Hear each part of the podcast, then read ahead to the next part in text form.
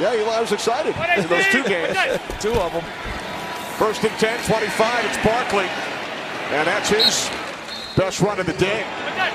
Second and four.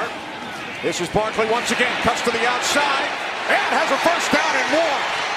Out to midfield. Here's Beckham looking to throw. Wide open. It's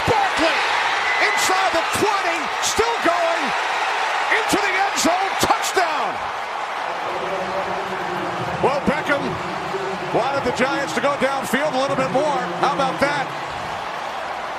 57 yards. But watch Barkley, number 26, out of the backfield. He just sneaks out because all the attention and all the eyes of the defense because Odell Beckham is such a threat. When the ball goes in his direction, Initially, he was uncovered. Bradberry had to move over to cover him, and that allowed Beckham to make the play against Adams. How about that spin move by Barkley? Saquon Across midfield.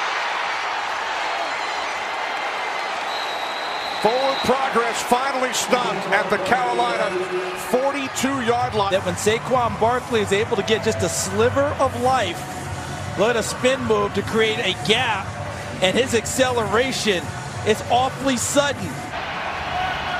And who will cover Saquon Barkley out in the backfield? First and 10, 15-yard line. Pass caught by Barkley. Inside the five. To the end zone. Touchdown. Beautiful angles. We've got such great people working. The camera works phenomenal, and that ball looks like it's inside the pylon.